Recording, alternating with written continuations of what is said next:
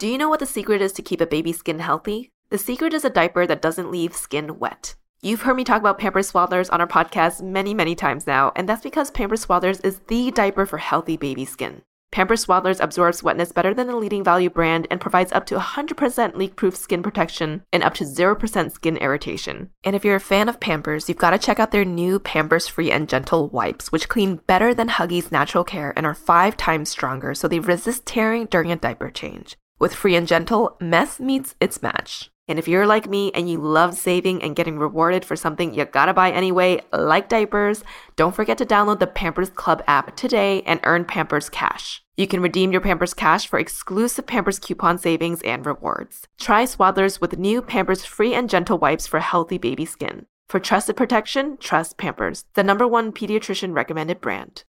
When you need mealtime inspiration, it's worth shopping Kroger, where you'll find over 30,000 mouthwatering choices that excite your inner foodie. And no matter what tasty choice you make, you'll enjoy our everyday low prices, plus extra ways to save, like digital coupons worth over $600 each week. You can also save up to $1 off per gallon at the pump with fuel points. More savings and more inspiring flavors make shopping Kroger worth it every time. Kroger, fresh for everyone. Fuel restrictions apply.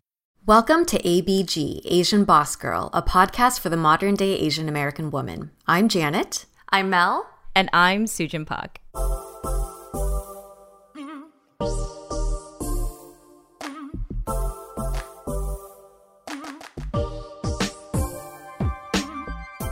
Asian American and diasporic storytelling and representation are two things that we at Asian Boss Girl care about deeply. We've loved seeing the increase in quantity and depth of storytelling and Asian representation across media and various industries these past several years. It's also been a long time coming, with those who started before us paving the way. Today's guest is someone we consider a trailblazer for Asian Americans in media, particularly on television and journalism, Suchin Pak. Suchin is especially known for becoming the first Asian American correspondent at MTV in the early 2000s. It was a big deal. We didn't see many faces like ours on TV back then, let alone hosting American shows. Throughout her incredible career, she reported on everything from celebrity red carpets to presidential elections to international relief efforts. Recently, she wrote the introduction for the upcoming book with MTV Books, My Life Growing Up Asian in America, and co hosts a podcast called Add to Cart with comedian and actress Kulap Vilaysack. We're so excited to have Suchin here with us today and to chat about her career, thoughts on identity, personal storytelling, and her podcast. Suchin, welcome and thank you so much for being here. Yay! I, I Yay. feel like one of the gals already. So I'm excited. Yes, we are so excited to have you here with us. We'd love to start, Suchin, by just sharing with our listeners a little bit about your background. What was it like growing up? What was your family dynamic like? What was young Suchin like? Mm, young Suchin. Uh, young Suchin was very quiet and very much an introvert. And I and I still am, and I know it's like, ugh, roll your eyes when someone has a media career and they're like, but I'm an introvert. Uh, but anybody that knows me knows that is the essence of who I am. So that that hasn't changed very much. I grew up in the Bay Area in Northern California in the East Bay, which is very different, as you all know, from San Francisco or Palo Alto and uh, my parents uh, always had a little, just like a tiny little lunch spot in Oakland. So you know, my life was really in the East Bay growing up. Uh, I have a younger brother who you know is my best friend. He still lives in New York. I lived in New York for many years with him. Um, yeah, and it was just the four of us. We uh, didn't have like a big extended family here. And I think like you either have, I feel like most of my friends have ex- like one or the other extreme experiences growing up. Either like tons of family, tons of cousins and aunties and uncles and then and then like mine who were very much isolated i think my parents moved here they had uh, my dad's sisters were here but it was still not like a big bustling family. It was just the 4 mm-hmm. of us pretty much all the time. Oh, yeah, for sure. Um, Suchin, so uh, this is really random, but I actually knew you're from the yeah. East Bay because, and I, I correct me if I'm wrong, but I think you also went to James Logan High School. I did. Okay, so funny story. I also I grew up in Union City and I went to James Logan. And so, What? I know. I, it's such a small world because I feel like no one I know is from Union City or went to jail. Like no one was. No one I know goes to James Logan and ends up in media.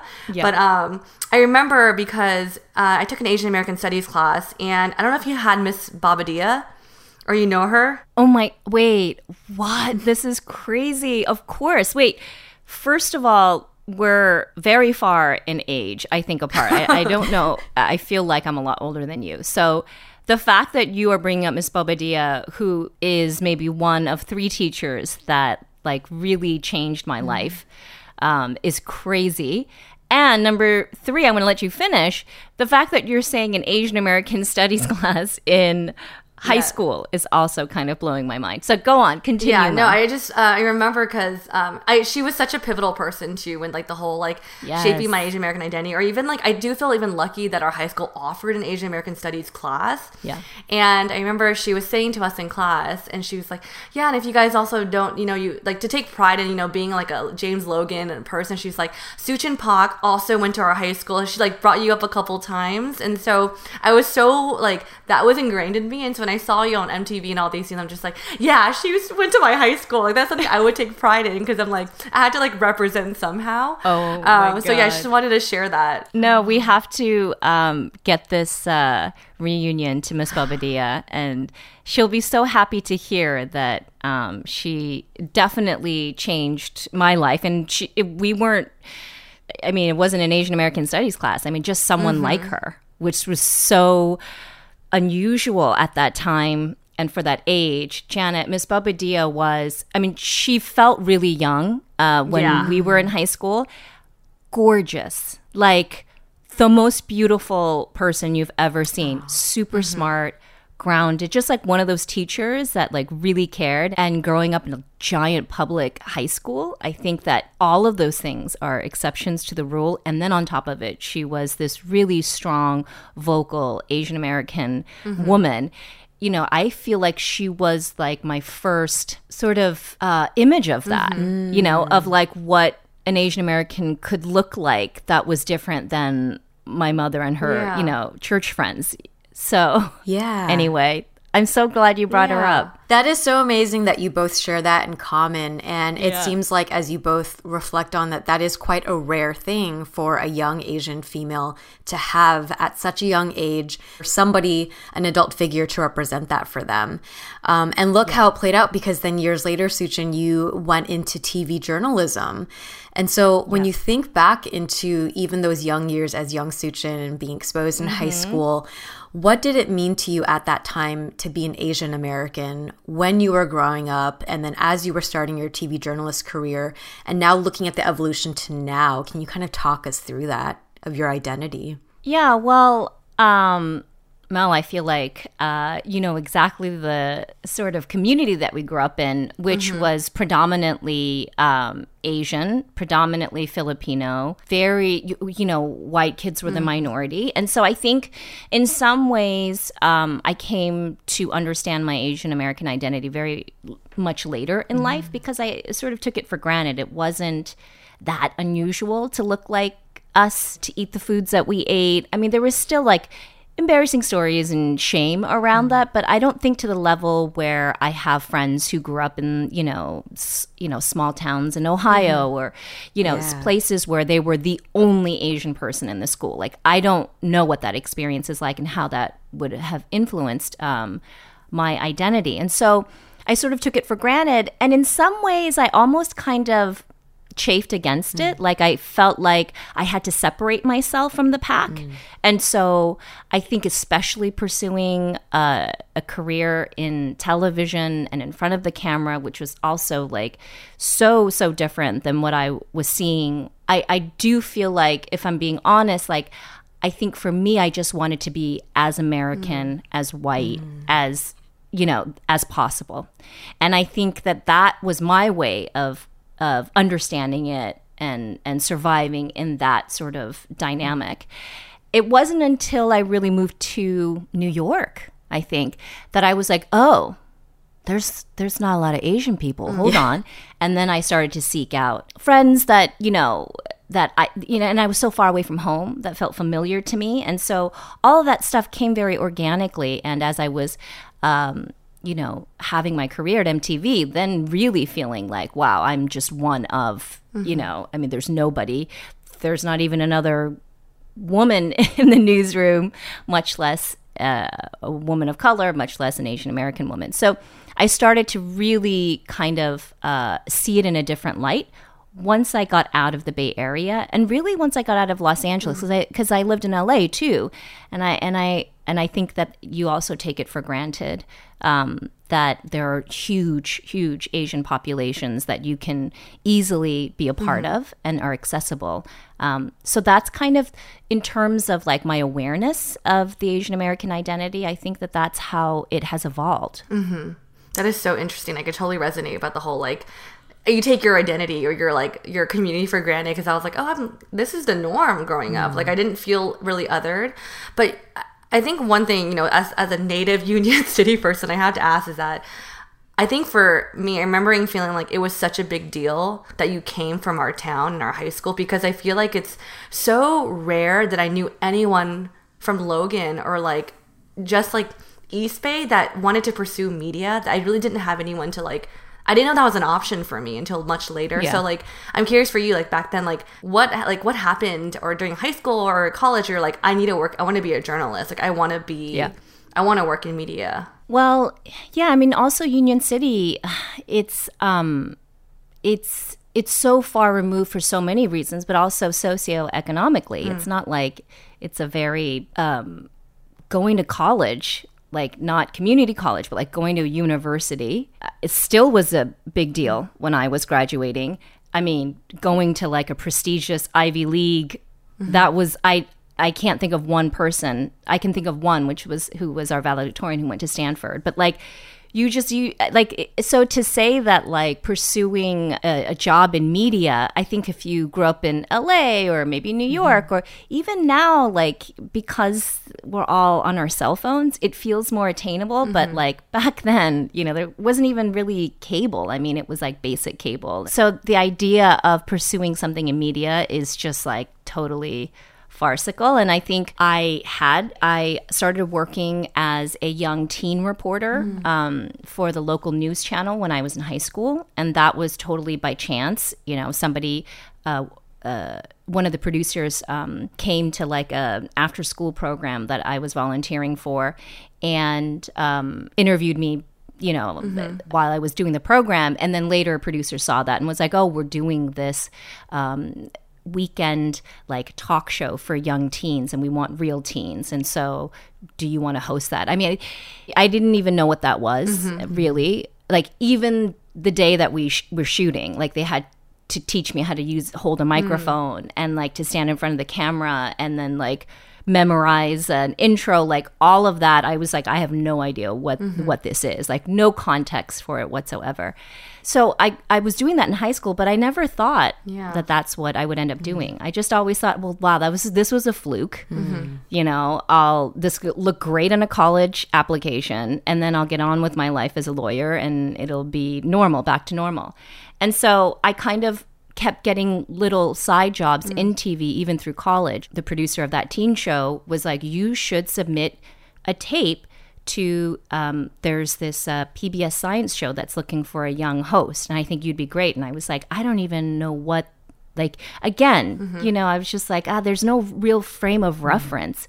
And so she put the tape together. She sent it in.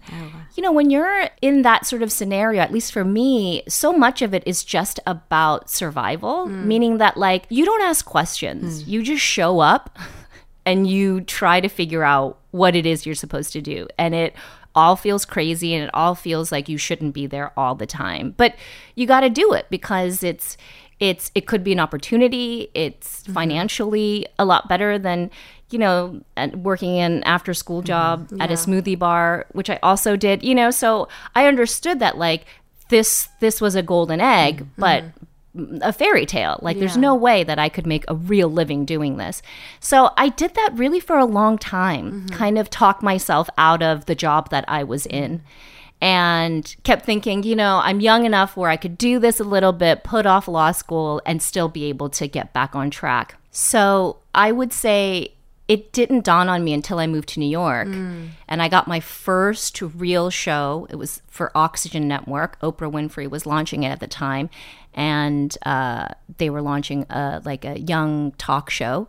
And I was one of the hosts, and I was working every single day. It was live TV, three hours a day. It was the craziest, craziest show to do three hours of live TV every single day.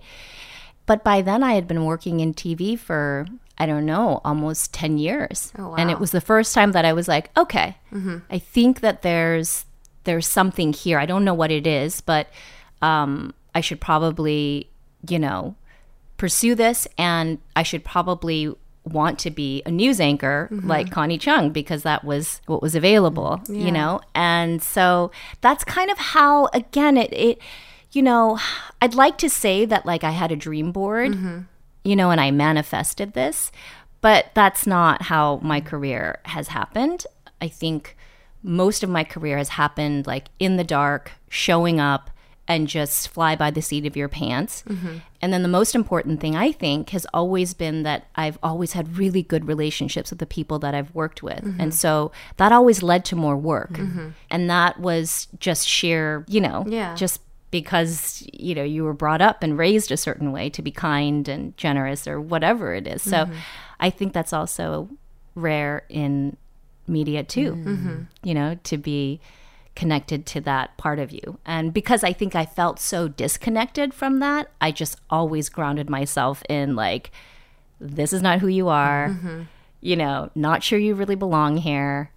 Have no idea how long it's going to last. So there's like downsides and upsides to that, right? The downside is is that like I think uh, I talked myself out of a lot of projects or opportunities. Um, but then the good side is is that I think that grounding has helped me find my own way through this landscape. Oh, I love hearing you retell everything. It just it's so it's just so nice. I don't know. It's also mm. really real. I feel like I heard about Connie Chung. Like that's a lot of people's like the person they think of. Like, but I think for me, like you were that person. So for it's just a different. It's like you're setting. It's like you're for my maybe my, I don't know my generation, but like my my trailblazer that I looked to, and then I saw the first person I kind of saw on screen, along with maybe Lisa Ling, as you know, navigate your career and landed in New York, like you know now hosting one of the shows for Oprah, like now that you're in like I guess like the thick of your career. How did you feel being one of like the few Asian faces on like American like national television at the time? You know, I don't think I don't think I really thought about that for a long mm. time. And two I, two things come to mind when I think about that. Number one is is that you know when I was on Oxygen, like you couldn't even watch the channel in New York. Like I've never, like I never saw my show on TV. Like I would get tapes of it, mm. you know. So add on to that, like there's no social media. There's not even like a blogging culture. Like there's no way to access your audience mm. and your audience to access you. You do your job. It's like in a black box and you have no idea if you're connecting to other people you have no idea what they think about you.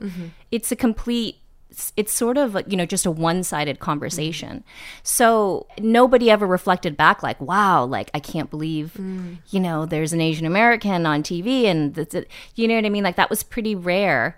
Um, and then I joined the Asian American Journalists Association, um, the AAJA, which is still around and it has been around for a really long time. And, and every uh, Asian, you know, news person is part of this organization. Um, and they have conferences and that sort of thing. And I had gone to a few of those.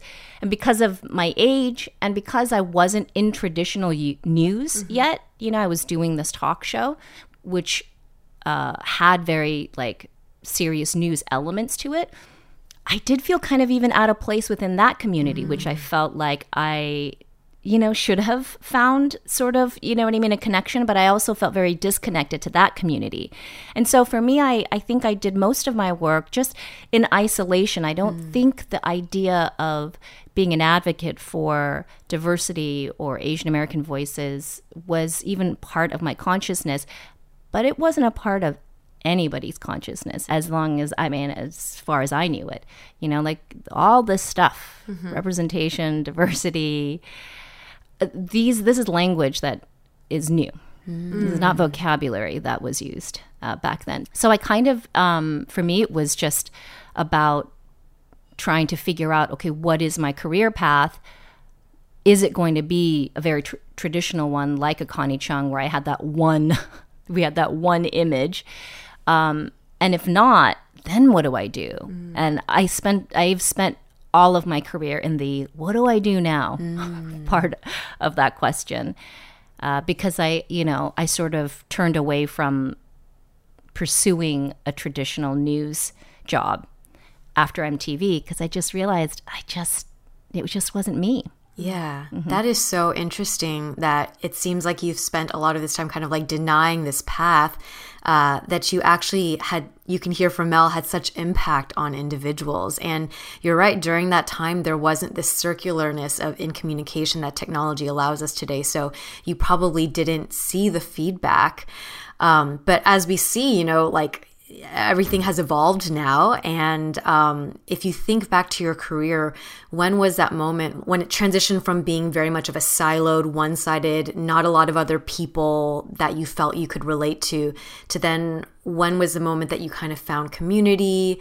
Um, did you have specific mentors or people that you you feel like somewhere along the line in your career helped you um, feel more kind of at home, I guess, in what you were doing? I think there were two moments to me that um, I felt like, oh, okay, this is something bigger than than me, and and and there did feel like there was a community there. The first was I hosted and produced a very short docu series on MTV called My Life Translated, where I would follow around teens from immigrant families going through very American rites of passage, so, so like prom and college and all of that. And I, we followed them in the cam with the cameras in their homes. The cameras came to my home. Like it was very much kind of a reality docu series. And so working on that was a total shift in terms of me conceiving like what I want to do with uh, my career and also what I was really um, passionate about and where I could feel like I made an impact.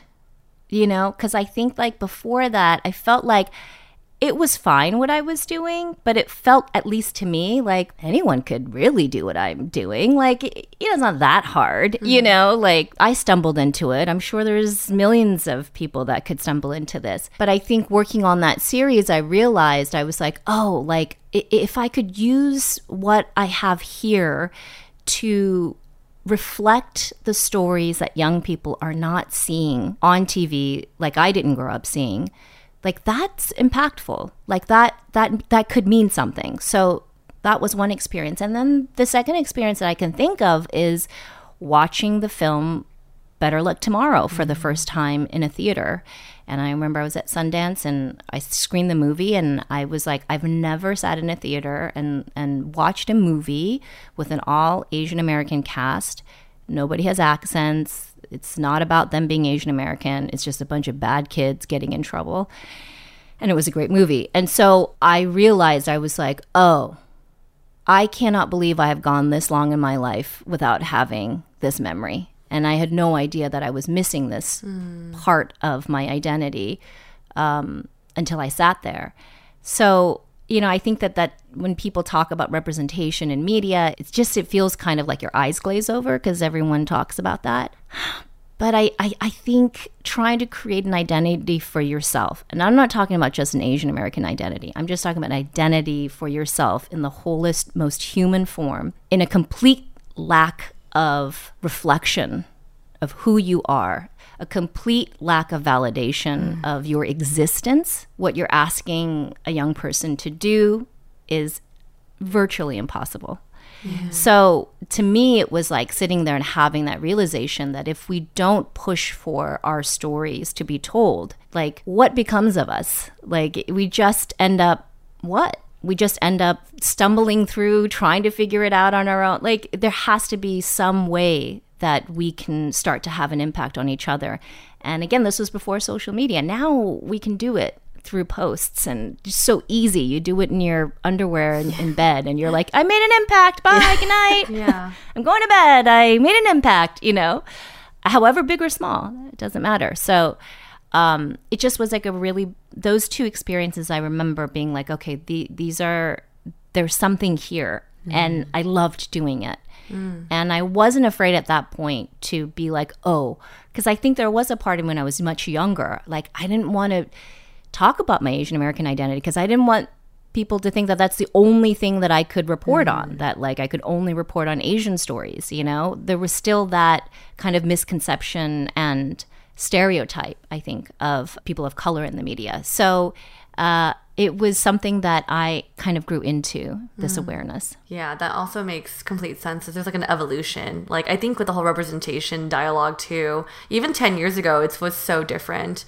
Um, I used to work for the film festival, like nonprofit circuit, and so I think that was like the main place people would go for like films and things. And now it's like the access to it is just so different. And I'm hearing even like people when I talk to like peers or people, they're like, "Oh, I was like, what do you value? What do you care about?" They're like representation. I'm just like, wow, people are like, it's just kind of like a common thing now, which is great. But I'm also like, oh, like this they didn't say talk about this last 10 years ago I, I guess as someone who has seen like the evolution of representation over the last i don't know few years 10 years like what is from your observation like how has access to the community changed and for you do you think like why does it matter Why does representation matter, you think? yeah or also like from i would love to hear like from your perspective like i think you also mentioned how like back then that wasn't a thought but like i mm. would love to hear like your take on like the progression of it i Yeah. just feel like people are saying like representation representation matters so much more now Yeah. to even to, to be honest to, to the point of it's kind of like i don't want to say we're commodifying it but like mm. Yeah.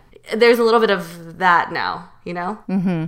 Yeah. Well, there is. There certainly is. And um I mean, it's such a big question. I I I can only answer it in my own experience, you know, which is that like okay, so I ha- so I was on MTV for 10 years. The thing is is that most of your listeners have never watched MTV or only know about MTV because of um, I don't even know what's on MTV. I don't even know. Reality shows, I'm not sure. But you guys, MTV was a big deal. it was In the 2000s. it was a very big deal It was the only place you really could watch music videos. It was the place that you got your pop culture info from, you know. Um, and it was the only real outlet, like global outlet for young people, period. Like, that just was it. Everyone watched it.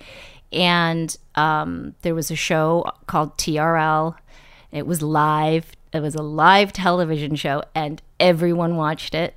Like you came home from school and you turned it on, and if you missed it, you missed it. That's it. It wasn't your. You couldn't rewatch it on YouTube to see if your favorite artist was stopping by and to see like the countdown of like the top, you know, ten or so uh, music videos in in the world.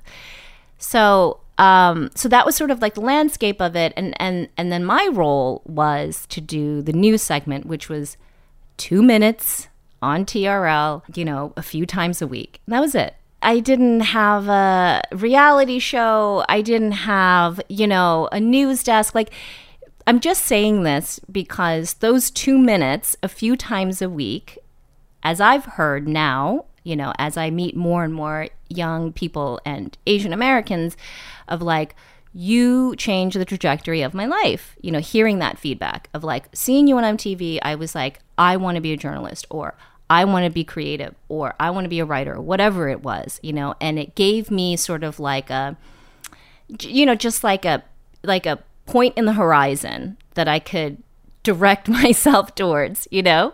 Um, and, and, and I think about how just two minutes a few times a week mm. can do that. It just it blows my mind. So imagine if you got it 10 minutes every day, an hour, two hours of film, books, TV, you know, on your social media accounts, in the news, in reality TV, in every other aspect of of your life. Like like the impact of that is profound because now you're talking about giving someone um, a blank slate to be like, your parents came here. I know they want you to be a doctor, an engineer, or a lawyer, and that's great. But there's a whole world of possibilities if that's not your calling. Like, mm. what do you want to do? Like, how do you want to spend your time? What is going to make you happy? All of these questions that are very American, you know, that aren't rooted in our immigrant culture. It, they're valid questions now in terms of like what do we want to do with our, our careers and our time i mean that's that's that's profound to give someone that that kind of processing in terms of the choices that they make so, you know, we've looked at it in the last few years, you know, whether it's, um, I mean, we've had some of the highest highs. We've had Oscars and, you know, some of the biggest, biggest films and television shows and books represented by Asian Americans. And then we've had the lowest lows of like the crazy violence in our communities. Without that other side pushing for our stories, pushing for visibility, pushing to make sure that we matter, pushing so that our elders aren't forgotten, pushing so that our stories are part of the fabric of what it means to be American. I mean, I don't want to be, you know, hyperbolic, but violence occurs in the way that we've seen it because we think of people as one dimensional, not human, mm. you know, communities right mm-hmm. like you you dehumanize a community of color and it's much easier to perpetrate violence so all of that is interconnected like it's not a small thing we're not just talking about like what's on your netflix feed mm-hmm. we're talking about a consciousness that we're trying to change here within our own community and outside of our community and that consciousness has you know fun impact you know, you get to go to the Oscars, but it also has a real impact in that our stories humanize us.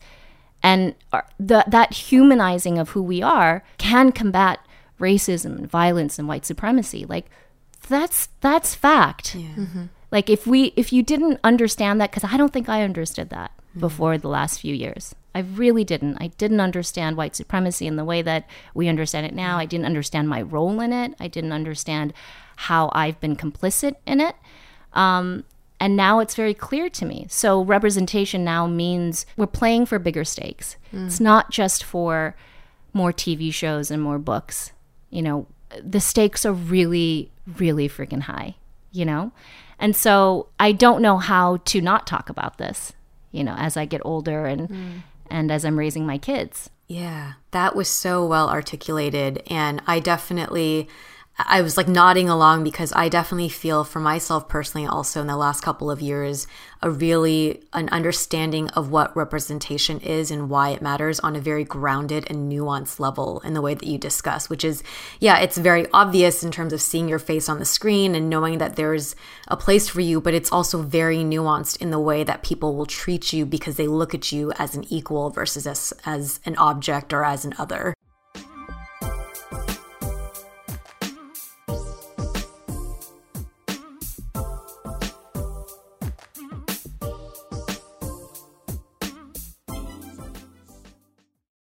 Do you know what the secret is to keep a baby's skin healthy? The secret is a diaper that doesn't leave skin wet. You've heard me talk about Pampers Swaddlers on our podcast many, many times now, and that's because Pampers Swaddlers is the diaper for healthy baby skin. Pampers Swaddlers absorbs wetness better than the leading value brand and provides up to 100% leak-proof skin protection and up to 0% skin irritation. And if you're a fan of Pampers, you've got to check out their new Pampers Free and Gentle wipes, which clean better than Huggies Natural Care and are five times stronger, so they resist tearing during a diaper change. With Free and Gentle, mess meets its match. And if you're like me and you love saving and getting rewarded for something you gotta buy anyway, like diapers, don't forget to download the Pampers Club app today and earn Pampers Cash. You can redeem your Pampers Cash for exclusive Pampers coupon savings and rewards. Try Swaddlers with new Pampers Free and Gentle wipes for healthy baby skin. For trusted protection, trust Pampers, the number one pediatrician recommended brand. Hey, it's Kaley Cuoco for Priceline. Ready to go to your happy place for a happy price? Well, why didn't you say so? Just download the Priceline app right now and save up to 60% on hotels. So, whether it's Cousin Kevin's Kazoo concert in Kansas City, go Kevin, or Becky's Bachelorette Bash in Bermuda, you never have to miss a trip ever again. So, download the Priceline app today. Your savings are waiting. Go to your happy place for a happy price. Go to your happy price Priceline. Another day is here, and you're ready for it. What to wear? Check. Breakfast, lunch, and dinner? Check. Planning for what's next and how to save for it? That's where Bank of America can help. For your financial to-dos, Bank of America has experts ready to help get you closer to your goals. Get started at one of our local financial centers or 24-7 in our mobile banking app. Find a location near you at bankofamerica.com slash talk to us. What would you like the power to do? Mobile banking requires downloading the app and is only available for select devices. Message and data rates may apply. Bank of America and a member FDIC.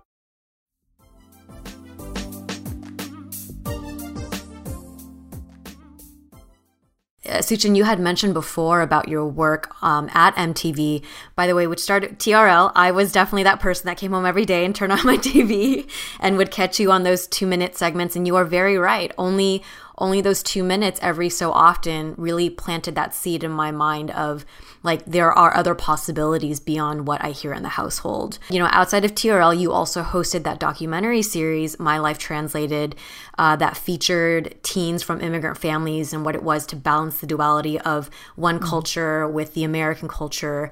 And in interviews, you had shared how that documentary series was a gateway for you to transition from, you know, kind of a journalist to telling stories that felt more personal.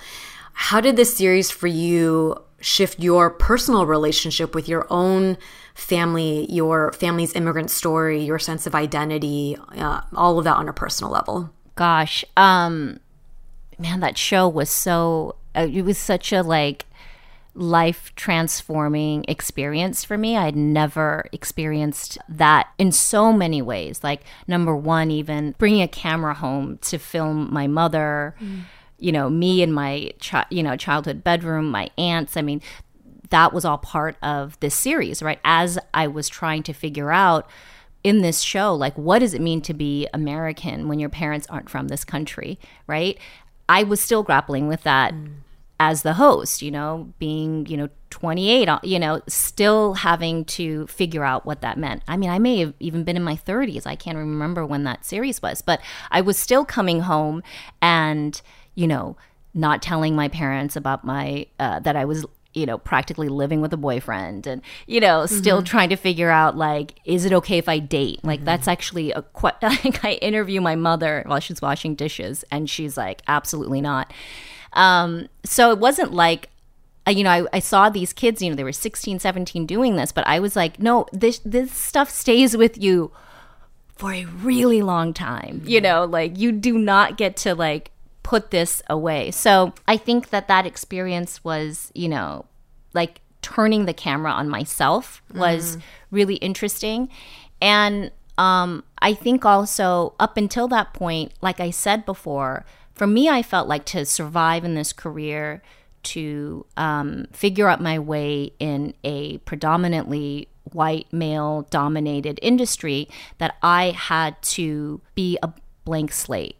Like, don't show your emotions, do not tell people where you're from, don't, you know, just be the interviewer, mm-hmm. be the researcher, be the intellectual, you know, that you are, and then leave the rest, you know, at home, you know, because I felt like if I shared that part of it, it felt to me that I was like, it would give other people an opportunity to other me. Mm. So I just felt like I had to really not hide it, but I mean, that's what it was, you know, news, you know, before, you know, we would, you know, we'd have this show called Diary. Do you remember Diary? I did. Well, you would take the cameras with you and and we would like film ourselves, you know, in these news stories. Like nobody did that. Like now that's just how news is. Anderson Cooper does that every day, you know, for CNN. Like that wasn't how news was. News was you sat behind a camera or behind a desk and you read a piece of paper or you read the prompter and then like you just left it at that. You didn't share with people you know, about your personal life. So I think that that really shifted me too, because I realized I was like, that doesn't interest me mm. to be a blank slate. As mm. I was like trying to figure out what my voice was, I just was like, I think it's here. And if it's here, and they're not ready for me to be this version of myself in a newsroom, then I, I can't be in a newsroom. So it, I think that that's really where the spark kind of lighted. I was like, no, I I really want to do this. And I think I've been telling myself I shouldn't do this because you know, I wanted to get that that news job. And so once I let that go in terms of like my career path, in mm. terms of what I wanted to be or what I saw myself doing, things started to come a little bit clearer and more personal. Mm. Yeah, I mean, it, it's very interesting how that one piece of work for you, maybe in that critical time in your life, really shifted how you were viewing your career. And we saw that in like a 2008 interview. You had shared that um, maybe as a result of your work here, that what's been lost is that American identity is originally immigrant identity. And somehow along the way, we kind of lost some of that. And I think we're getting back to that now. So, 14 years later, from 2008, um, does this statement to you still resonate, or how would you kind of alter that? I mean, it it resonates, and then it also has changed so much, right? I think that. Uh, I mean, this is said time and time again. You know that this is a country founded by immigrants, right? And and continued to be successful and prosper because of new immigrants coming into this country and building it. And so, you know, we sort of forget that and and and we move on and you know, the American dream is the American dream for an immigrant. I mean, that's the other half of that that phrase that I feel like nobody ever says. I'm like the, the context of the American dream, like to achieve that outside of the context of like in a country that isn't yours or in the face of adversity or you know when everyone is telling you that you can't do something it doesn't mean anything of course. So for me the american dream is within this context of the immigrant story. It's a partial i think definition now. I think that I don't know what it even means to be American anymore. Mm. You know, mm-hmm. like this idea of the American dream, like, what is that? Isn't it just like the dream to be well and happy and fulfilled and successful? I mean, it's American dream. Like, it just sounds so antiquated now in this world that we live in. Um, so I don't know. Like, I think that it's changed in some ways. I also think that, like, especially within the Asian American community, I love that we have Minari and I love that we have these stories. I mean, I tell my immigrant story all the time. It's it's integral to who I am, but it's not the complete story of what it means to be Asian. Mm-hmm. Not American, I'm just saying Asian mm-hmm. in the global world that we live in today. I mean, you guys just had guests, you know, they're Asians in the UK and you know, like like what does it mean to be asian period in this in this world where we are globally connected in every aspect of our lives like american i don't know that that's you know what is that anymore like how like is that even a dream right? Like k-pop i think showed you know a lot of us like it doesn't matter if you have a number one hit in america you know? Like eh, you're you can still be the biggest musical act in the world and never have a song on the radio in this country like period right? So i think that in that respect i think it's a little bit antiquated. I also kind of feel like i love seeing stories outside of our immigrant stories you know? I think um, that story is is is a foundation but i think that now we get to explore all the different ways that connect us and who we are outside of the immigrant story um, and and that's I think where we're shifting towards. I think we're shifting towards like a version of our identity where it's very connected to other communities of color, where it's global, and where it's much more driven by. Um, ideals than it is by geographic location or you know or or an ethnicity or I, I feel like I want to get out of this this thing that I've been talking about for the past 30 years. Like it just it feels like we need a new version of what we're experiencing and what this next generation of Asians um, and Asian Americans are going to identify as. I, I don't know if you guys have talked about it either on the podcast or you know just personally. Like my understanding of who I am today would not be possible without having seen what had happened to black lives in the past few years. Mm. Do you know what I mean? Mm-hmm. Like, so then if that's the case, th- these are questions that I'm just thinking about that I never thought about before. Mm, mm-hmm. Um, so I don't think this siloed version of our identity is where we're moving towards. I think it has to be in this like kind of like communities of color. Like what what does this mean to be mm-hmm. You know, in this and and still honor and respect our differences, I think that's great. But where what are we fighting for now? Yeah. Like, you know, where where are we going with this? Like so to me I just I I don't know the answers to that. I just think, you know, I just wrote an intro to a book and uh, one of the essays and there's like you know 30 essays and one of the essays that i found to be so profound um, is called I, I, I may be screwing up it's like being on being black and asian american something like that and the writer Kimiko uh, matsuda writes about having to make that choice in her life her whole life am i going to check black or am i going to check asian like I don't know what I am, but this country sees me as black. So, and my a Asian community sees me as black. So then how does that affect my Asian identity? You know, like those are that's the nuance that I want. That's like mm-hmm. the complexity I think that we have to look at the lens of identity today. Hmm. Yeah, that's really true. I think we're because we're progressing so much from like even from my Asian American Studies class in high school. Mm-hmm. Like it just is a huge difference. I also think that like I know this is maybe like a subtopic on this too, but I feel like I know we talk about representation, how it's really important to like kind of humanize everyone's stories. I think sometimes I think about how even some Asian Americans in our country assume that Asian Americans are in a certain way. Like, uh, I don't know, like, um, I think even for me, I like I got like a message saying, "Oh, you shouldn't talk that way," or like you're like you sound a certain way, and I was like, "Well, what?" Like I'm. I think th- they had this assumption like Asian Americans should sound a certain way, and I'm just like, well, we all come and we're all from different parts of the world, though. Like, where is this like rule book of how we should act and sound, even within the Asian American community? I'm like, oh, that's really interesting. But I feel like there's so many things that even within our community that individuals and us have to figure out Mm-hmm. before even tackling like the other things or like I don't know. There's there's there's just, there's just so much work that needs to be done. I think. Yeah. With self reflection and identity, that I feel like it's ongoing, and with everything going on in the world, it's even more important to do so now. Mm-hmm. I think than Yeah. than before.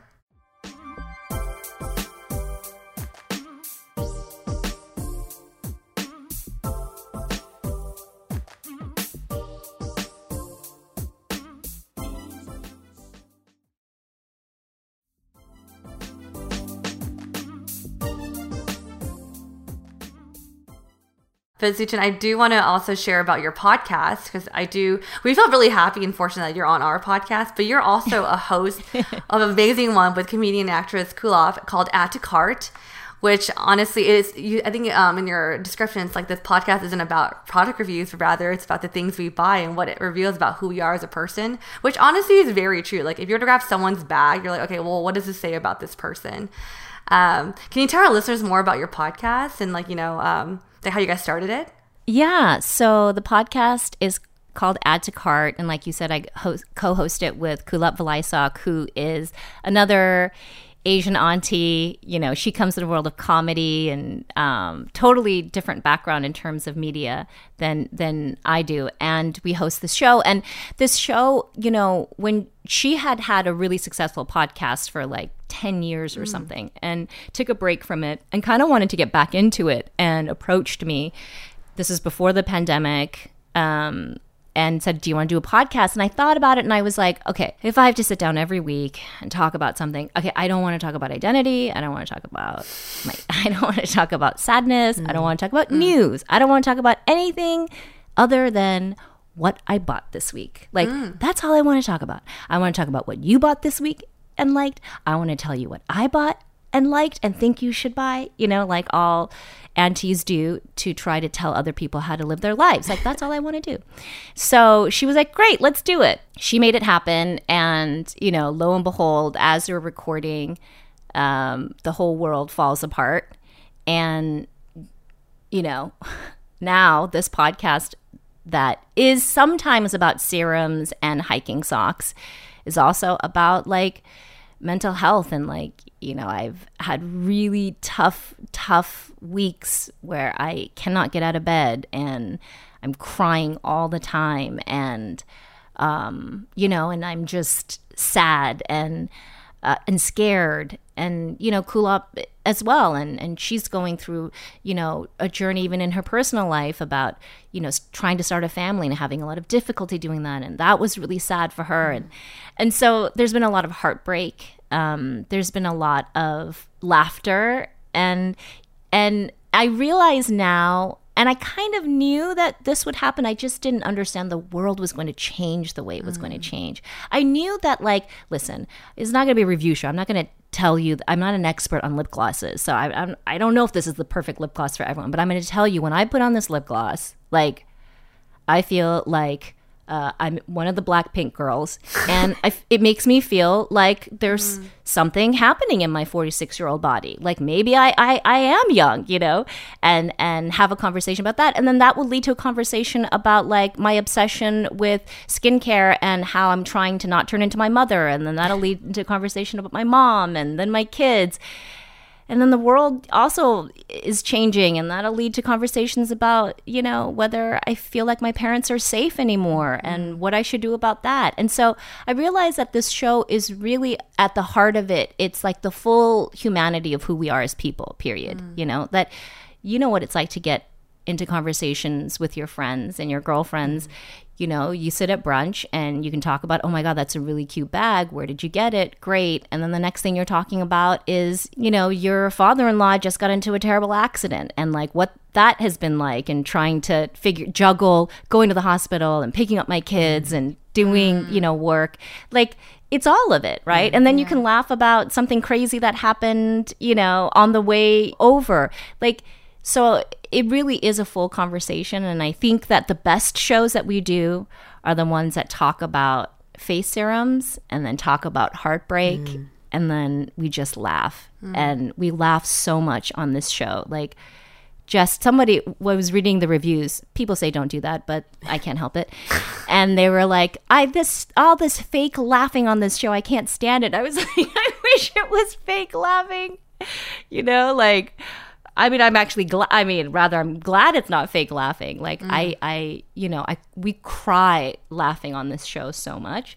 You know, that's what add to cart is. You know, mm. like what are you adding to your cart? And the cart is your life. You know, mm. it's a book. It's about your marriage. It's about you know things that you once believed but like are not sure exist anymore.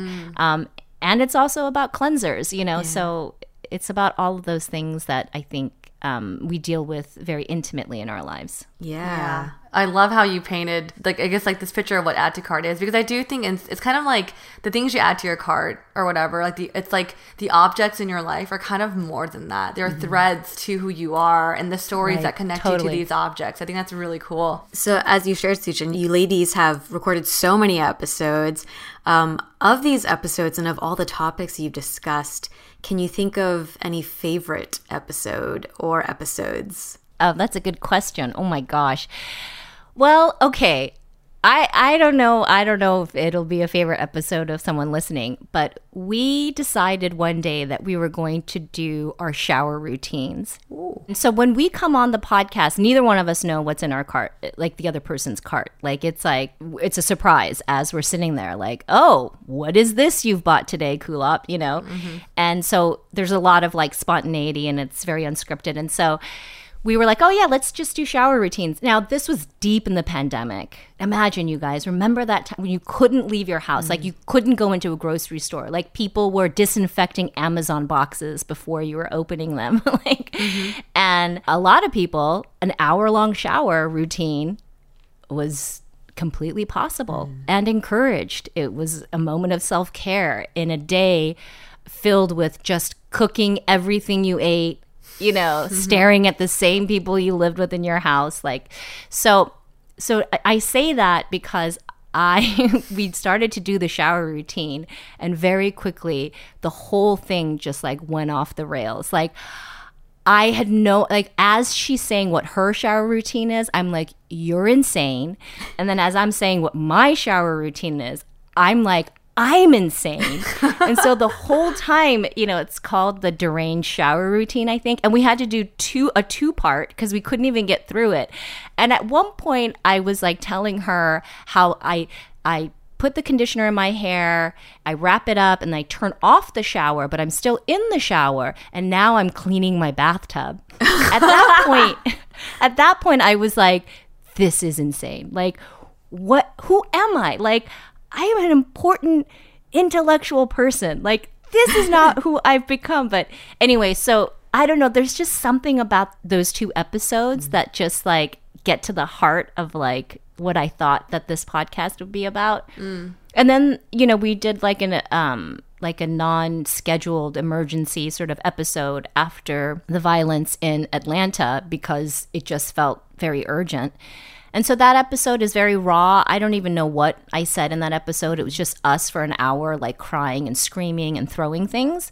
Um, but I feel like I, I felt like we had to record what it felt like in that moment, just a snapshot of like not intellectualizing it, not processing it, just like emotionally where we were. And it felt very connected and healing and liberating. And so that was a really great episode. So that just kind of gives you like the pendulum swing of what Add to Cart is like. Yeah. Yeah. I love that the way you're describing it is almost like you could reflect back to these as like journal or diary entries of that of a period in time or after different events, um, which is something that I feel like podcasting as a platform does so well. So it's Yeah. It's amazing to hear that Add to Cart really fully utilizes the platform in that way and becomes that. Yeah. Besides um the shower routine, because honestly, that sounds really interesting to hear. Because it's know. something like it's something everyone has, but That's you don't really talk about until you're like, oh wait, this is actually really interesting. Though, like, what's what's everyone's routine? But besides those topics, what other topics are you and Kulap really excited to explore on the podcast? You know, I think that anything that shows our vulnerability, that shows how weird we are, how, you know, like that kind of stuff, you know, I think that that, like you said, podcasting is such an intimate medium. Like, you know, I, you can't get away with just sort of um, being like, I'm fine, everything's fine, everything's good, everything's great. Um, and and and you sit in front of a mic for an hour with someone who's like what do you mean by that? Why why does your face look like that when you say that? Like why why are you saying that? You know like and then you sort of get into like no it's not fine. I have no idea but i don't want to talk about it you know? I don't want to tell you. We don't so so i think that it, it is a very intimate um thing and and and so anything where i feel like it gets to like you know that part of you that you're sort of embarrassed or shame ashamed of to share with others, strangers, your friends, your family. I don't know. I, I always love when when we get when we get really close to that. And I and I've shared a lot about my personal life. So um, to me, that's all, all exciting, and maybe that just goes because I've had a career of trying to be a very cleaned up, polished version of myself. So it does feel kind of exciting and new to not really give a rat's ass about you know what I'm saying. Yeah, and I think um, you know we're both in our 40s, and surprisingly, our most of our audience is a lot younger. And so I think the 40s is an interesting time. You know, they call it the sandwich years where we're taking care of our parents and we're raising families. It's like a weird, it's a really weird decade. I think there's something um, really, I don't know, I think it's refreshing to talk about it really honestly. Um, and so, you know, maybe, I don't know, like maybe I hope that in talking about it honestly, the good, the bad, the ugly, I I do feel like our younger listeners, I hope the impact is is that they make decisions that are fully um, their own and not necessarily because they should. Um, you know, because I think the 40s is about untangling that, trying to figure out like where you are in a list of things that you should be, where like where you really are in that list. And to me, that's what the 40s has been like. Thank you for sharing that. I mean, I'm because Mel, well, Mel's in the early 30s. I'm in my like latter half of the 30s, and to hear them the, the that next decade referred to as the sandwich years, that's very true. And every decade has their own particulars. Um, and our listenership is also younger, so something that we enjoy and that we've heard reflected back to us is when you are very honest and when you're raw, people appreciate it because they do get this insight of what is to come and feel more empowered to to be authentic you know when they get there Um, Suchin, thank you so much for being here and sharing with us your career and all that you've done up to this point. We're interested in hearing about um, what you have coming up next. Uh, what are some projects you're working on, or even even if it's personal, professional, personal, anything that you're excited about coming up for the rest of this year? Well, um, you know, still recording Add to Cart. Don't know how long that will be. I always say that because you just never know, yeah. right? Um, so that's just like amazing and fun.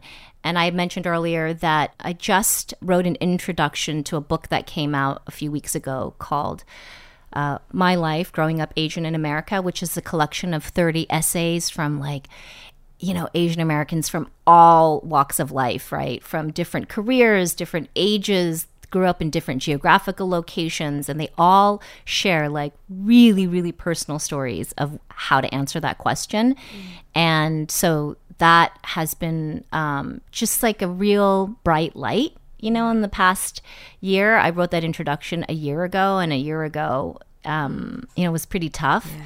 And um, and and I think that this collection of stories is such a reflection of where we are right now in this moment. And it couldn't have been written had the last few years not been what they had been like. You know, I think um, the book would be totally different. So I'm super proud of it. And I'm also really proud to hopefully amplify and connect, you know, these other 29 voices that I'm discovering myself, you know, writers and ex CEOs and, you know, activists and poets and, you know, artists. So that's been really, really fun. To me, like sitting and meeting, whether even if it's just over Zoom and talking about all this stuff, I don't know. It just, it really fills my cup. It also fills my introverted cup because I don't have to actually be mm-hmm. somewhere, but I get all you know what I mean? The juice of like meeting you guys and like talking about like really deep personal things. Like to me, that's like my favorite type of social interaction, which is frowned upon at cocktail parties. so it's just, I don't know. In some ways, I like I'm thriving, you know, um, in this time where we're not meeting as much, but I have this way of connecting with you guys so easily, yeah. right? And so intimately. Like, I just, I can't even believe, like, it's so weird to think that life wasn't like this in terms of accessibility and in terms of intimacy um, and realness before all of this happened, right? Like, there is, there are things that I'm really grateful for that have happened in the last few years. Yes, mm. definitely, definitely agree. And as a fellow introvert who also loves deep convo that maybe is not appropriate yeah. at cocktail parties, definitely feel you on that. Um, yeah. And yes, to our listeners, if you haven't already, please check out the book, My Life Growing Up Asian in America. Uh, and Suchin, where can our listeners find you online if they want to follow you? I'm on Instagram at Suchin Pak and then um, at Add to Cart Pod yeah, and then yeah, that's our podcast is Add to Cart. You can find it wherever you know you find other podcasts you love. Thank you so much again, Suchin, for being on the podcast. If you don't already, please follow us on Spotify, subscribe to us on Apple Podcasts, leave us a rating and review, and share this episode with your friends. You can also support us through monthly donations at anchor.fm slash asianbossgirl slash support or get some merch at asianbossgirl.myshopify.com. If you resonate with today's episode, let us know in the comments of our IG post.